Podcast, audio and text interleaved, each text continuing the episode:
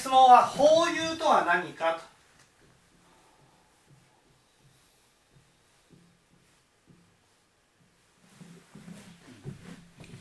法有というのはね法有というのはのりの友と書きますね。ねこれは仏法をね、えー、聞いている友達っていうことです。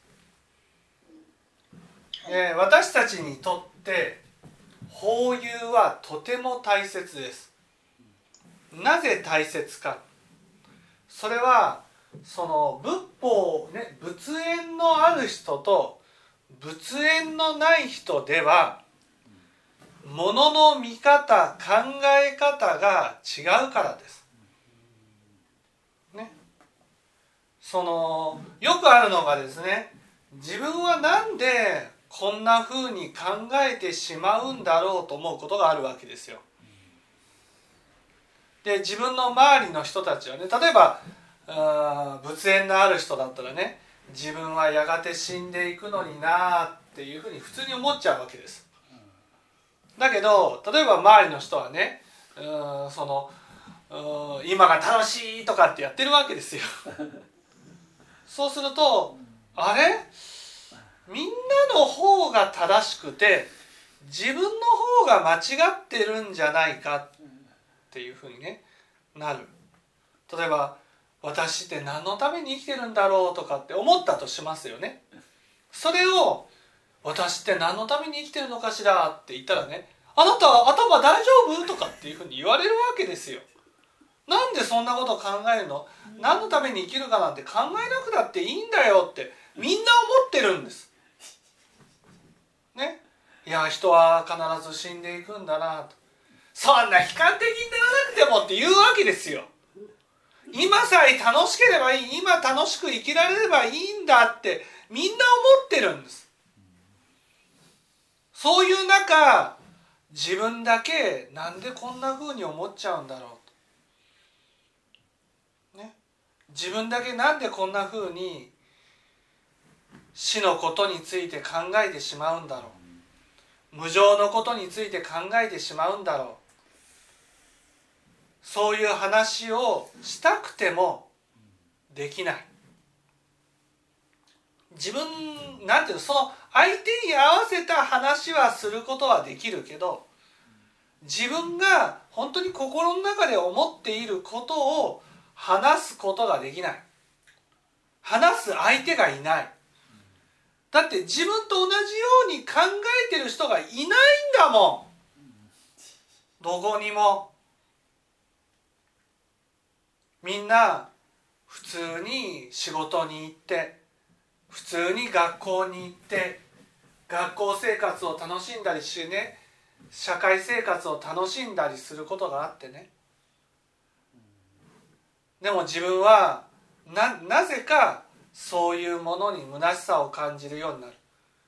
欲を欲に流れていることに虚しさを感じることが起きる。こんな風に欲に流れていいんだろうかって思うことがある。そんなことを話せる相手がいないんです。だけど法有法有っていうのは仏法を聞いている人は自分と同じような感覚を持ってる人なんです。だから何のために生きるんだろうねって言った時にそうそう私もそう思っていたって話ができるんです。あ私の思っていることは私だけじゃなかったんだって思えるようになるんです。こんなことを話せる相手なんていないんだけどでも話せる。相手がいた。話せた。すごく幸せだなっていうふうに思えるんですね。自分が思っていることが自分だけじゃないんだ。自分はよくあったんですよ私もね。その若い頃というか高校生ぐらいにね。普通になりたい。普通の人が普通に考えてるように普通に生きたい。でも私の考えてることは普通の人が普通に考えてることと違う。私と同じように考えてる人なんていないんだろうと思った、ね、そうするとやっぱり自分が間違ってるんじゃないかと思っちゃうんです。自分がそう感じることは自分がそう思ってるだけでね本当は間違ってるんじゃないかと思っちゃうんです。ね、よくあるじゃないですかその光に向かっての中にもね。その固めざるの話があってね。ね。その猿山にはね生まれてくる猿生まれてくる猿みんな固めだった。その中に両目の猿が生まれてきた。両目の猿が正常なんですだけどみんな固めの猿ばかりだっていうふうになるとね自分が両目でいることがおかしいんじゃないかと思って最後その両目の猿は片目を潰したっていう話があるんです。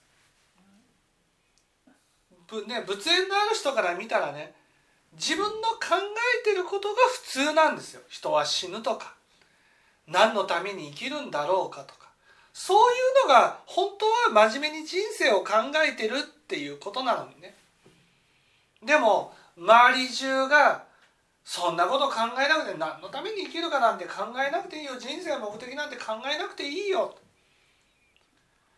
無常なんて考える必要ないんだそんなに人生を、ね、重く考えなくていいんだっていうふうに言ってくるんです。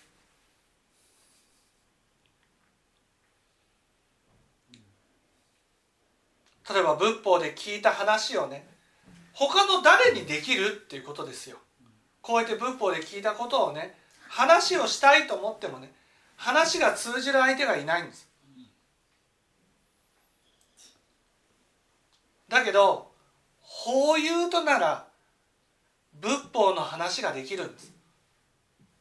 無常の話ができるんです。そして自分はこう考えることが本当は普通なんだな。世の中の人たちが考えていることと違うけど私はこう考えていいんだな。っていうふうに思えるようになる。自分の考えていることが変わったことじゃなくてねおかしなことじゃなくて間違ったことじゃなくてこれが本当に人間として普通のことなんだなと。こういうふうに思えるようになる。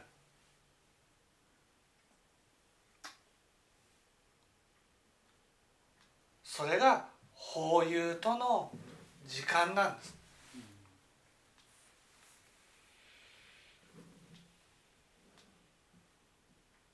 以前あの大阪とかねあのいろあの上田さんのお宅とかこう行かせていただいた時に他の方も説法聞いてらっしゃる方がいたので結構お話しする機会とかもあったんですけどまあもうほとんどそのお友達がいなくてなんかあのあ別に寂しいとかっていうこととはちょっと違うんですけどやっぱりあの世間の人たちとは違いますよねお話ししてると、うん、だからなんかこのままでいいのかしらって思ったりもしてしまうんですよね。やっぱりそれはそのこの人ならねそのたとえ私から仏法を聞かなかったとしてもねその仏法の話ができる友達を探したらいいと思います。自分の身近で。例えばそれは娘さんとかにねちょっとこうその仏法という言葉を使わずにねこういうふうに話をしてみて感触を見てみるとかね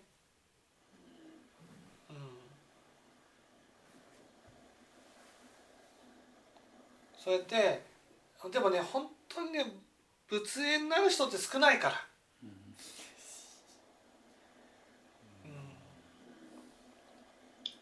これ今あの上田さんのところでそのご縁のある方ってたくさんいらっしゃると思うんですけど、はい、うん。まあ、そういう人にこう連絡取っていろんなお話をしてみるっていうのは別に。いいですよ。はい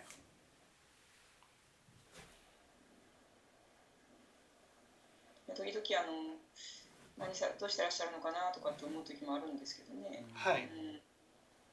うん。まああの会ってお話しするってことがないので、まあ、せめてちょっとなんか電話とかね、はい。まあ顔見て話そうと思えば LINE ででもできますからなんかそういうのできたらいいなってちょっと思って。そうそう。話してみたらいいと思います。だから話したいなと思ったらい一旦 LINE でねちょっと今電話できませんか？みたいな感じで連絡してみて話をしてみてもいいと思います。私あの上田さんのそのご説法もあのほとんどなんか私にしてくださったそのご説法を何回も何回もこうおお聞きするっていうことが多いのであの他の方へのその説法っていうのはなかなか聞く機会、まあ、機会っていうか、まあ、しようと思えばできるんでしょうけれどもなかなかそういうこともやってないので。あのまあ、皆さんがどういう思いでいらっしゃるのかなってこともちょっとわからなかったりとかもするし、うん、やっぱりそういうことを普通になんか話ができる人欲しいなってうん思うんですよね。うん、まあ会ってお話できるのが一番いいんですけどね。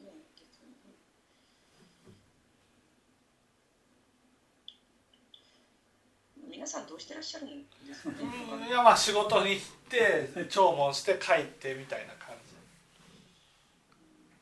うん。やっぱその方たちはなんかその私みたいになんかその法友の人たちとお話ししたいなとかって思いいやそれはあると思いますよ。あると思いますけどなかなか機会がないからね。そうですね。うん、まあコロナもありましたしね。はい。でも連絡取ってみてもいいと思いますよ。そうですか。はい。じゃあまたちょっとあの清盛さんに連絡先をお聞きしてわ、はい、かりました。はい。はい。してみます。はい。はい。はい。わかりました。はい。はい。ありがとうございました。